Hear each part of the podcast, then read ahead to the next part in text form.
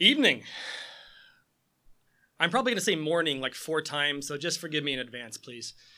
Um, can everybody hear me in the in the first base out there? Everybody good? Can you raise your hand? Okay, perfect. Excellent. Um, I am sorry to be filling in for Jeff tonight. I know he was very much looking forward to preaching this sermon, um, and I'm very much looking forward to having him come back and preach from First Peter to us.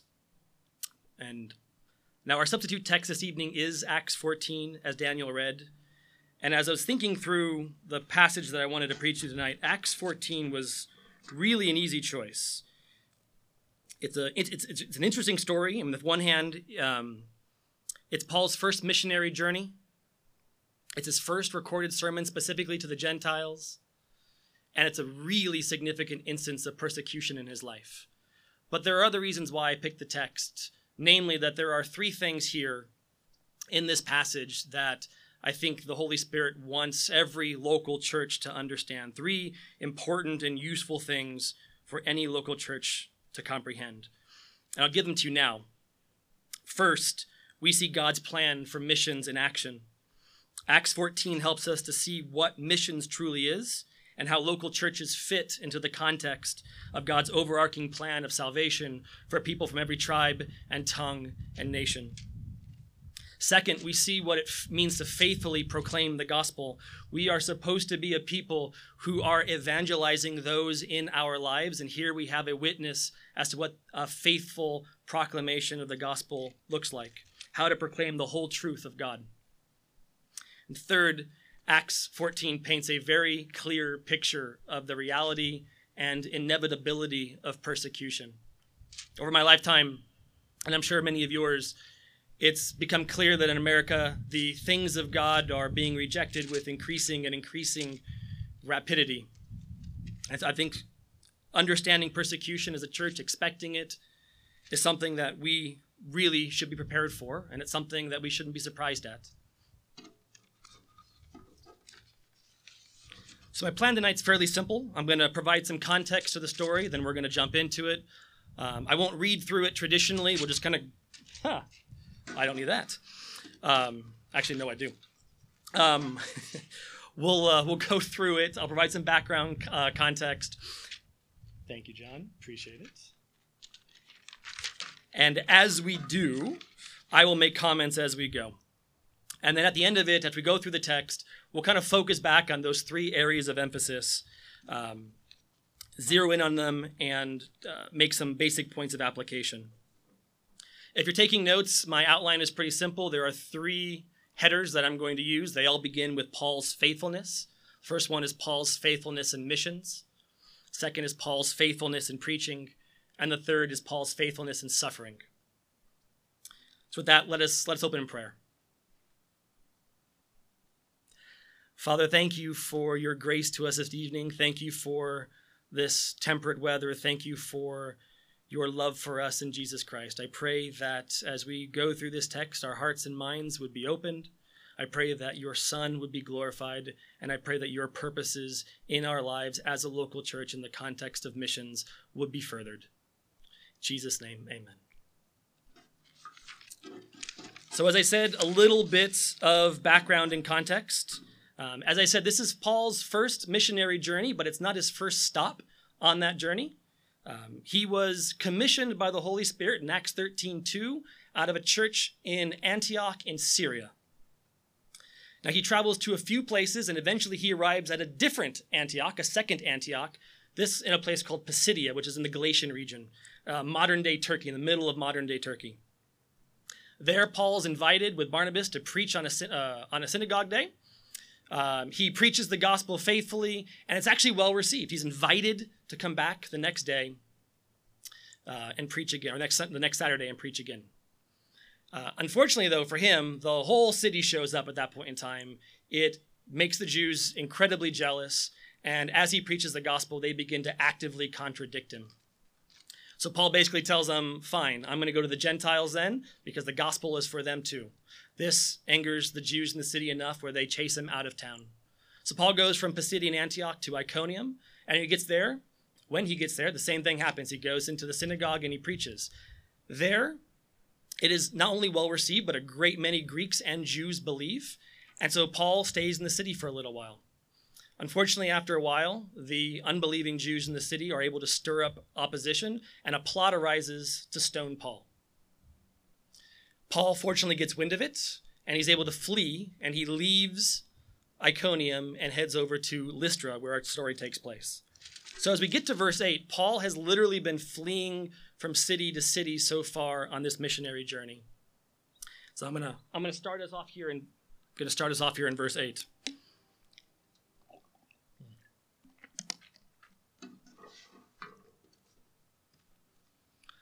Now at Lystra there was a man sitting who could not use his feet. He was crippled from birth and had never walked. He listened to Paul speaking, and Paul, looking intently at him, and seeing that he had faith to be made well, said in a loud voice, "Stand upright on your feet." And he sprang up and began walking. And then verse eleven, when the crowd saw what Paul had done, they lifted up their voices in Lycaonian and said, "The gods have come down to us in the likeness of men." So pausing there for a second, Paul's preaching, he's giving a sermon, he sees someone who is reacting well, and he heals the man, which is awesome. But we see in verse eleven that the miracle is taken in the opposite way that it should have been.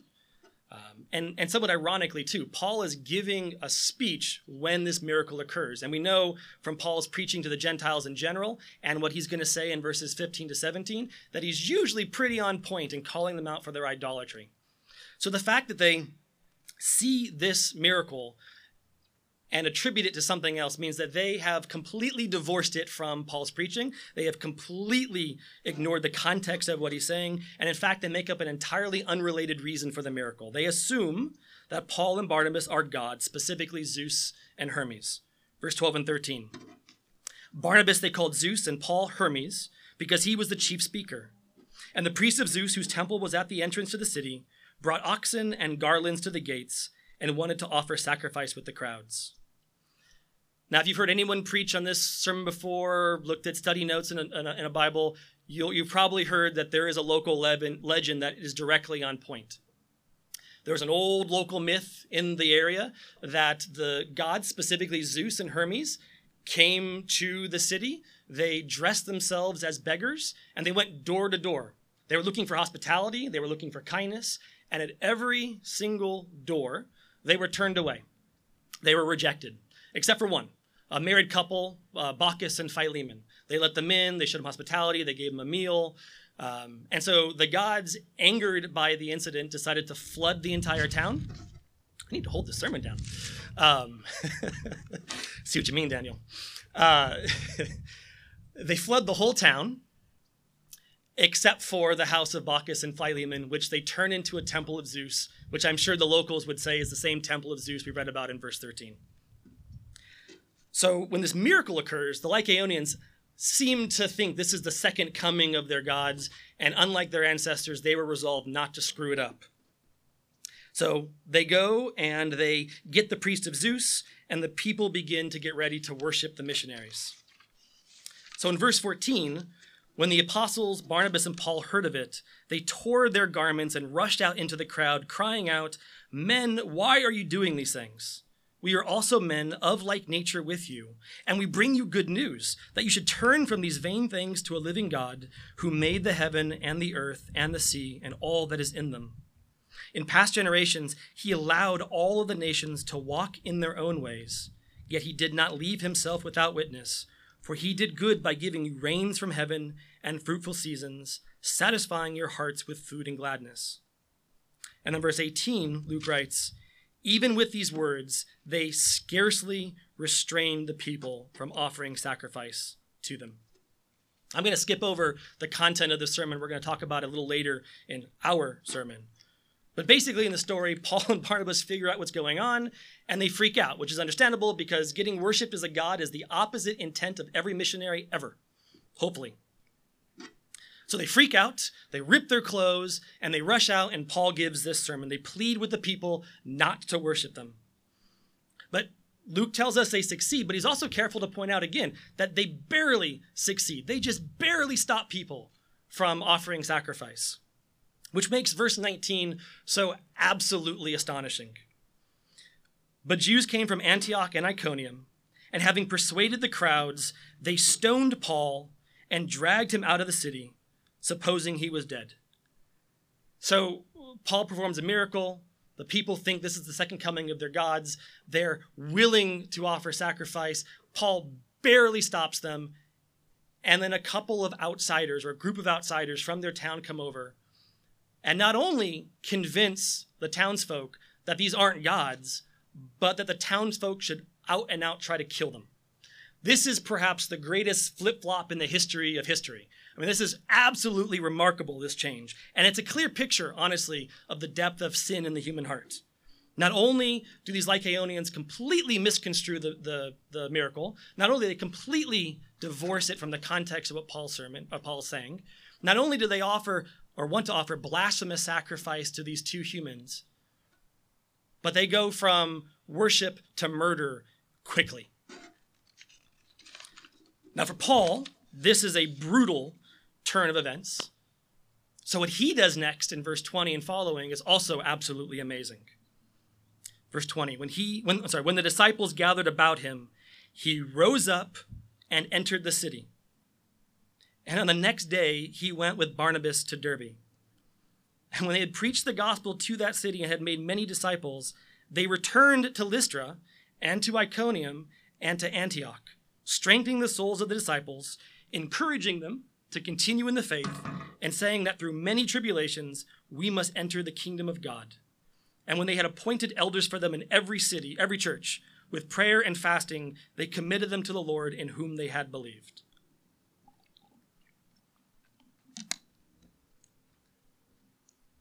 So Paul gets stoned, and he literally gets up and goes back into the city.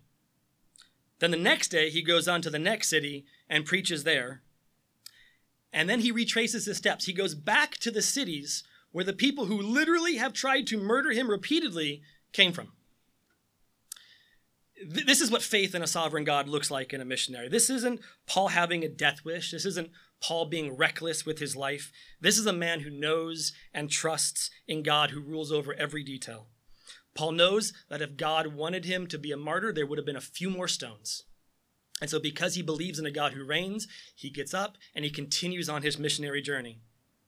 And that's how the story ends, with Paul getting up, going back to Lystra, Iconium, and Antioch. And while he's there, he helps organize the churches that he just founded, and then he sort of retraces his steps back through his missionary journey until he gets to Antioch in Syria. So that's our text. That's what happened. Those are the basic facts. And like I said, for the remainder of our time, I want to focus on three things that we see in this story, three things that I think are useful and important for any local church to understand and follow. Now, I've said it a couple times now, and this is, by the, this is the first one, Paul's, Paul's faithfulness in missions. Paul's faithfulness in missions. And I've said it a couple times now, Paul is a man on a mission. Going to Lystra is not something that he woke up one day and decided to do. It's something that the Holy Spirit specifically commissioned him and Barnabas to do in Acts thirteen two. It's part of the Great Commission in Matthew twenty-eight, eighteen to twenty, to go and make disciples of all the nations. It's part of the Lord's directive in Acts one eight for the spread of the church, where the Lord said that the church would spread from Jerusalem to Judea and Samaria, and then to the remotest part of the earth. And it's part of the Lord's uh, future salvific goal that we see in Revelation seven nine, where, quote, a multitude, a great multitude that no one could count, from every nation and all tribes and peoples and tongues are worshiping the Lord forever. What Paul's doing is very much God's work. And in fact, what Paul's doing here forms the pattern, the biblical pattern for missions in the New Testament. And one thing I want to highlight is it all centers around the local church. It all centers around the local church. It was a local church in Syrian Antioch who commissioned the apostles and sent them out. When Paul went city by city preaching, he wasn't just evangelizing in general. He was looking specifically to form new local churches. And then Paul spends the rest of his missionary journey focusing on those local churches. That's why he gets back up and goes to Lystra even after nearly dying. And it's why he retraces his steps on his missionary journey rather than going straight home.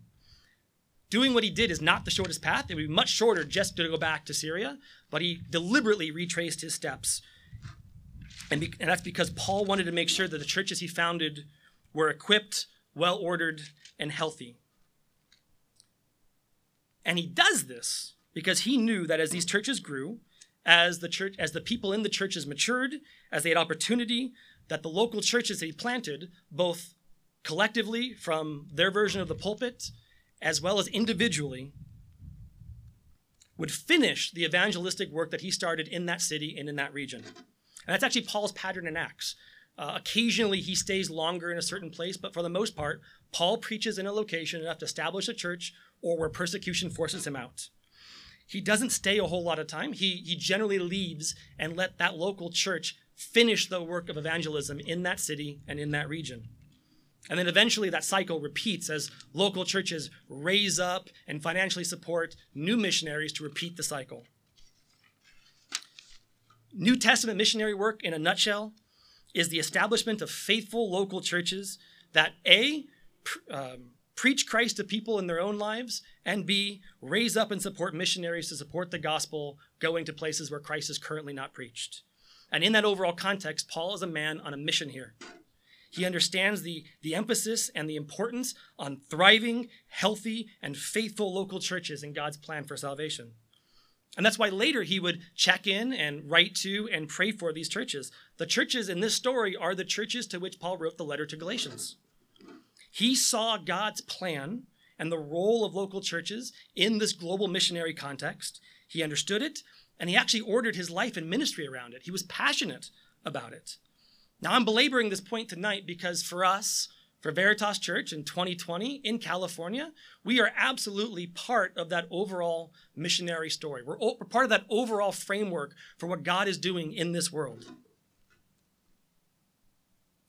God intends that our life together as a local body be not just foundational to our own spiritual lives, but also participatory in the Great Commission. God planted Veritas where and when he did as part of that overall story. And like any faithful congregation, our first and foremost, we're supposed to be being equipped through the faithful preaching and teaching of our pastor elders.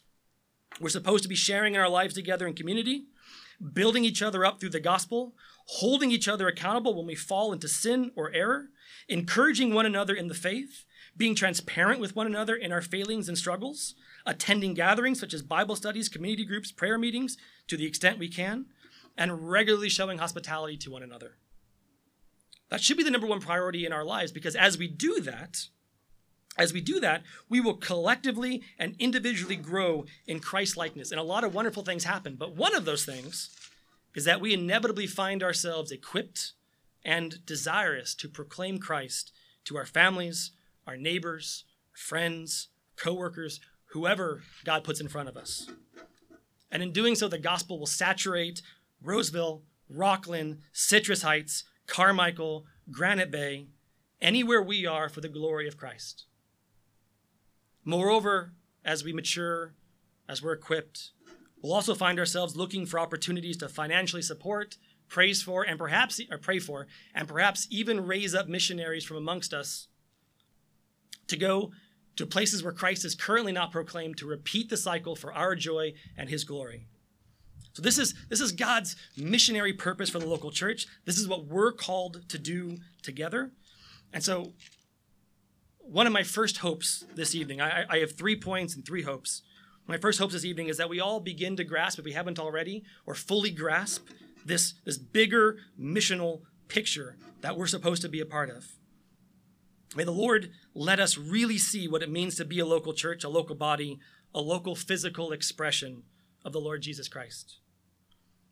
And obviously, tonight, if this isn't how you view church, if, if for you church is something you, you come and do on a Sunday and that's it, or if there's anything in our individual lives or in our family priorities or in our own hearts that does not align with this picture, then obviously I, I hope and pray that God grants us changed minds tonight.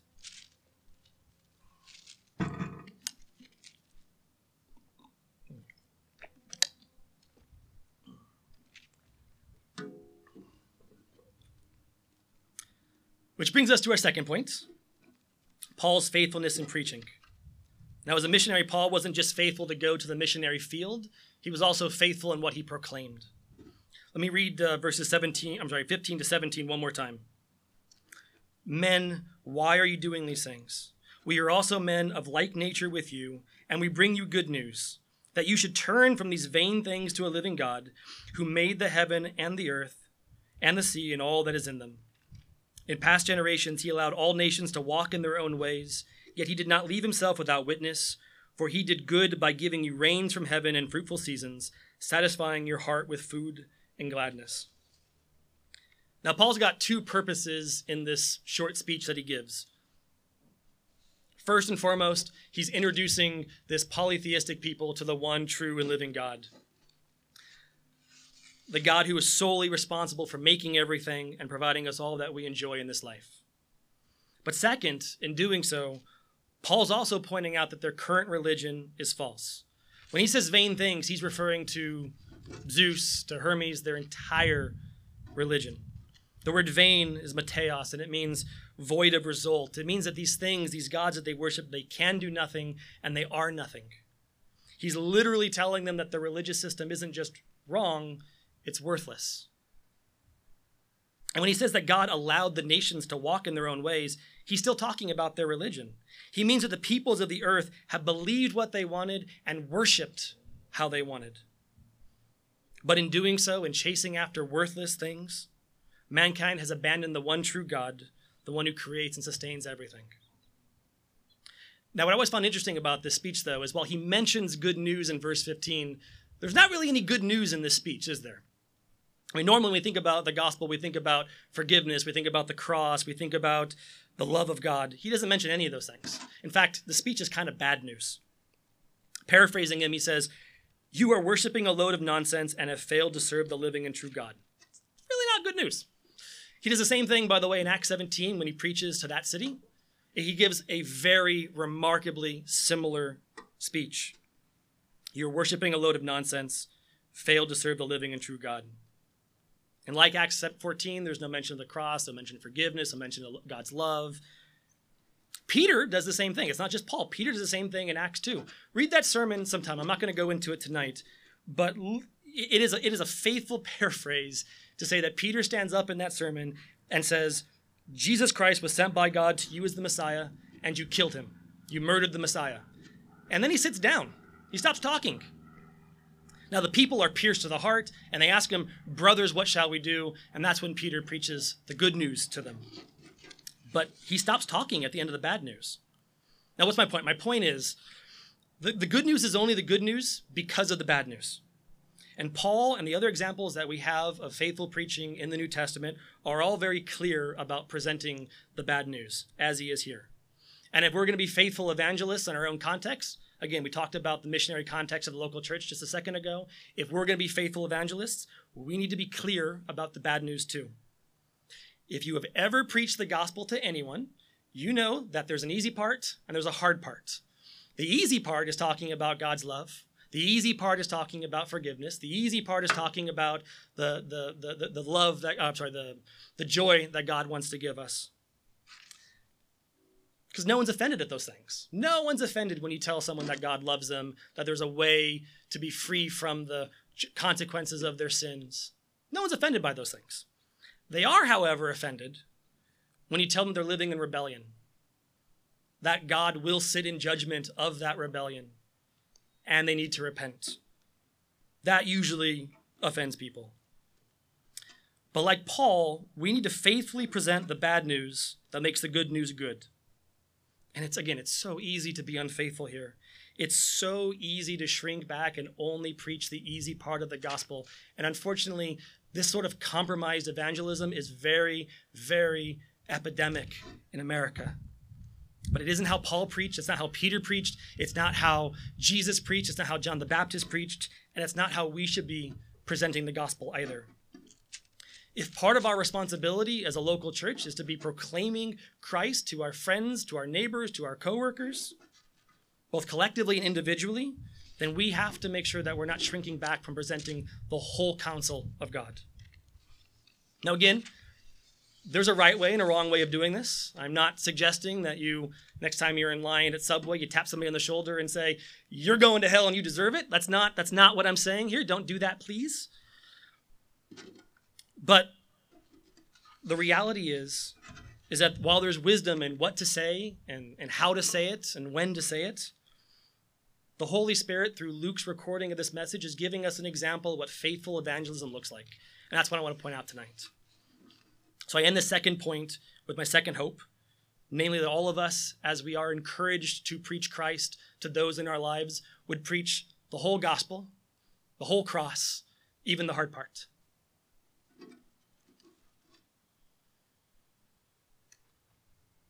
Lost my water.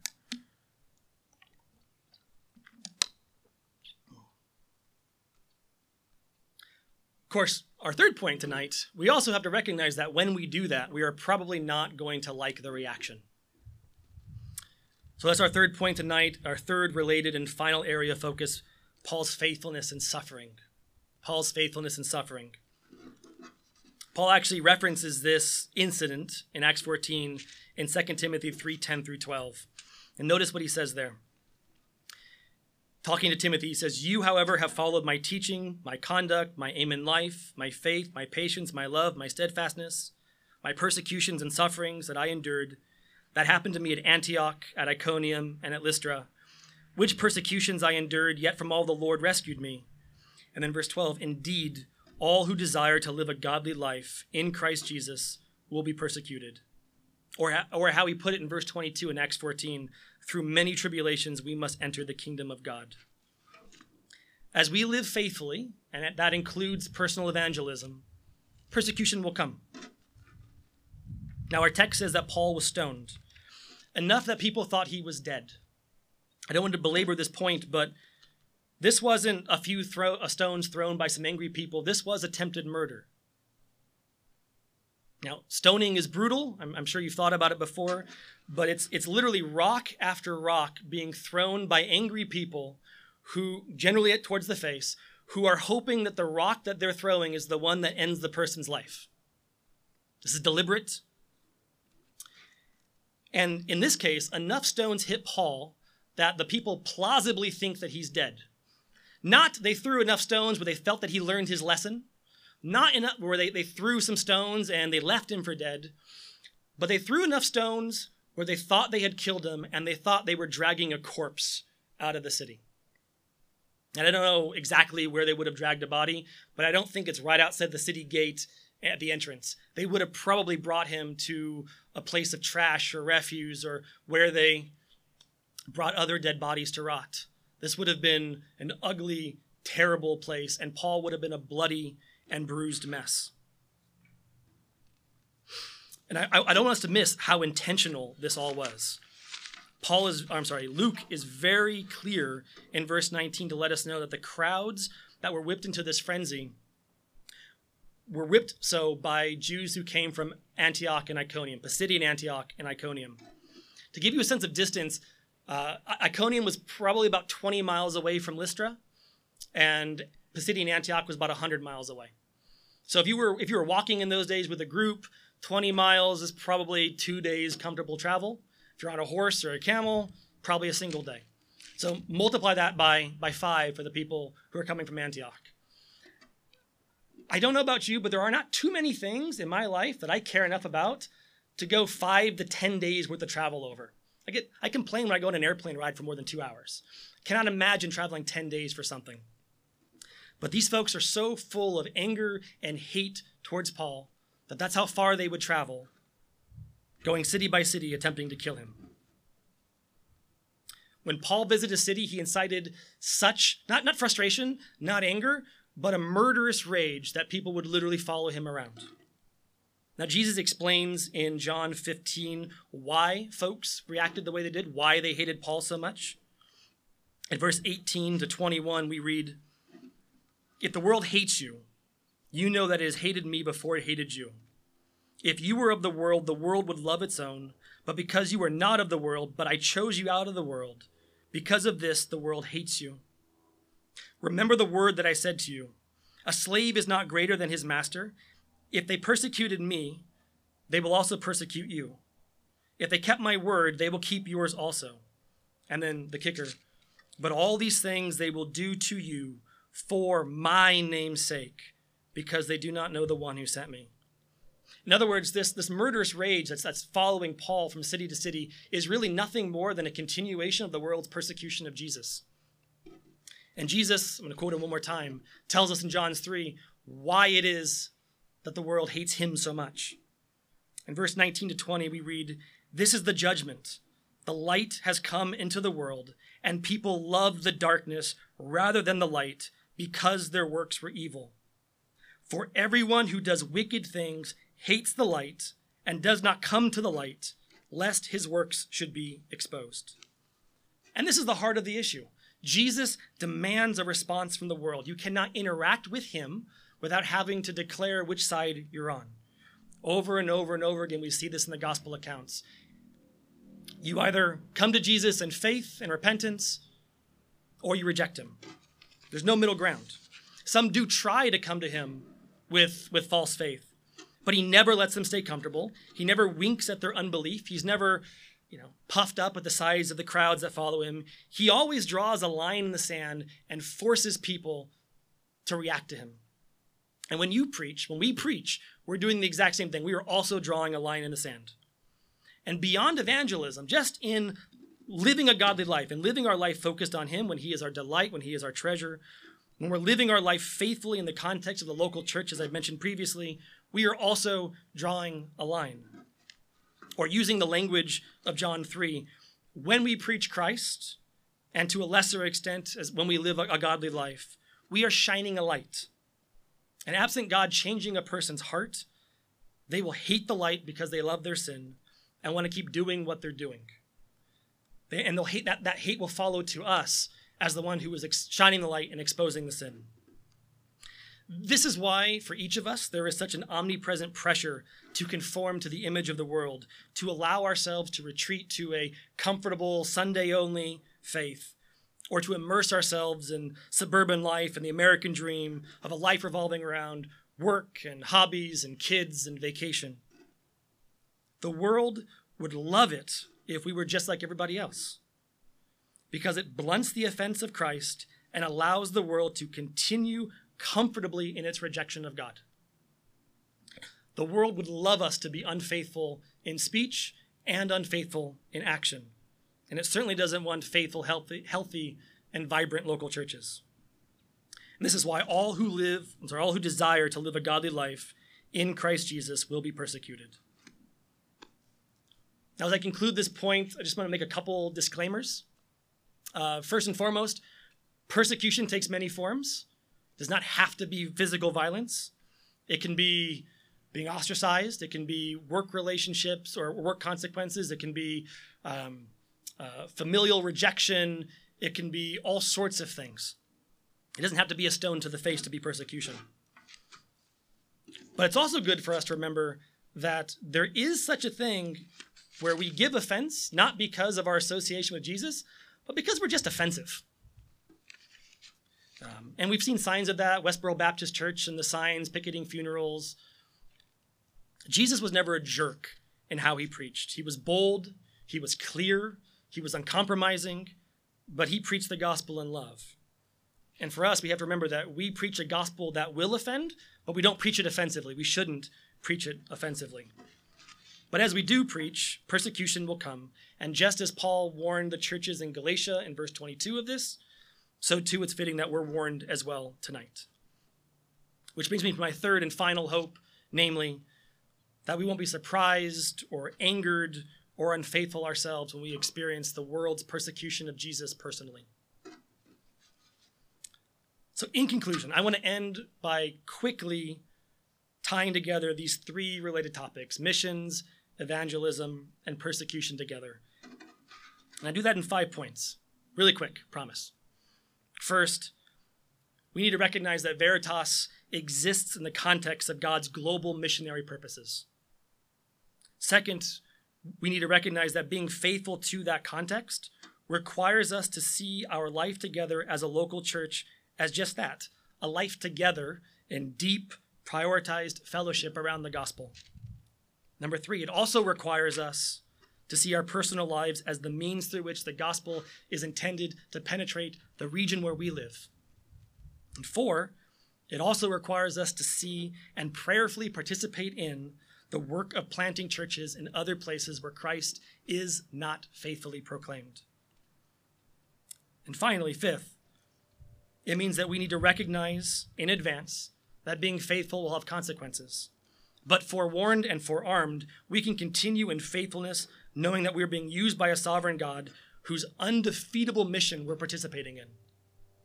Brothers and sisters, it is a privilege to get to serve as a local church together in this global missionary context, as God uses us for the salvation of his elect across the world.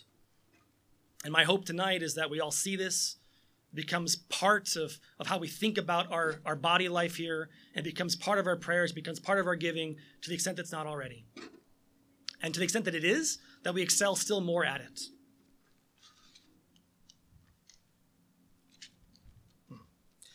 Now, in my final seconds tonight, if you are here tonight, and none of this is true for you, if you have not placed your faith in Jesus Christ, I would like to draw that same line in the sand for you.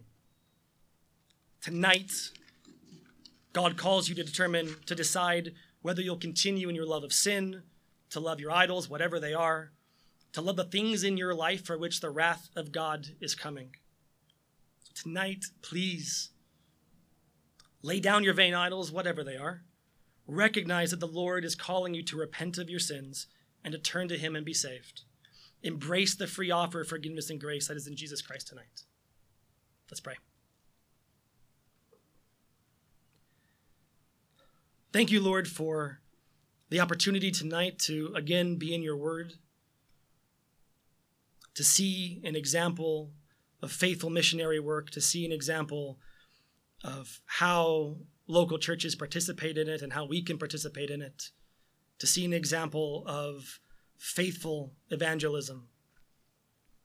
Thank you, Lord, for the faithfulness of Paul and his suffering, that he didn't shirk away or give up, that he continued on, survived, and wrote the Bible that we hold so dear, or so much of it at least. Lord, thank you for these examples. I pray that we would take them seriously. I pray that they would take root in our hearts and that we become a church passionate about each other, passionate about the proclamation of the gospel in our lives, and passionate about the salvation of your elect across the world. In Jesus' name, amen.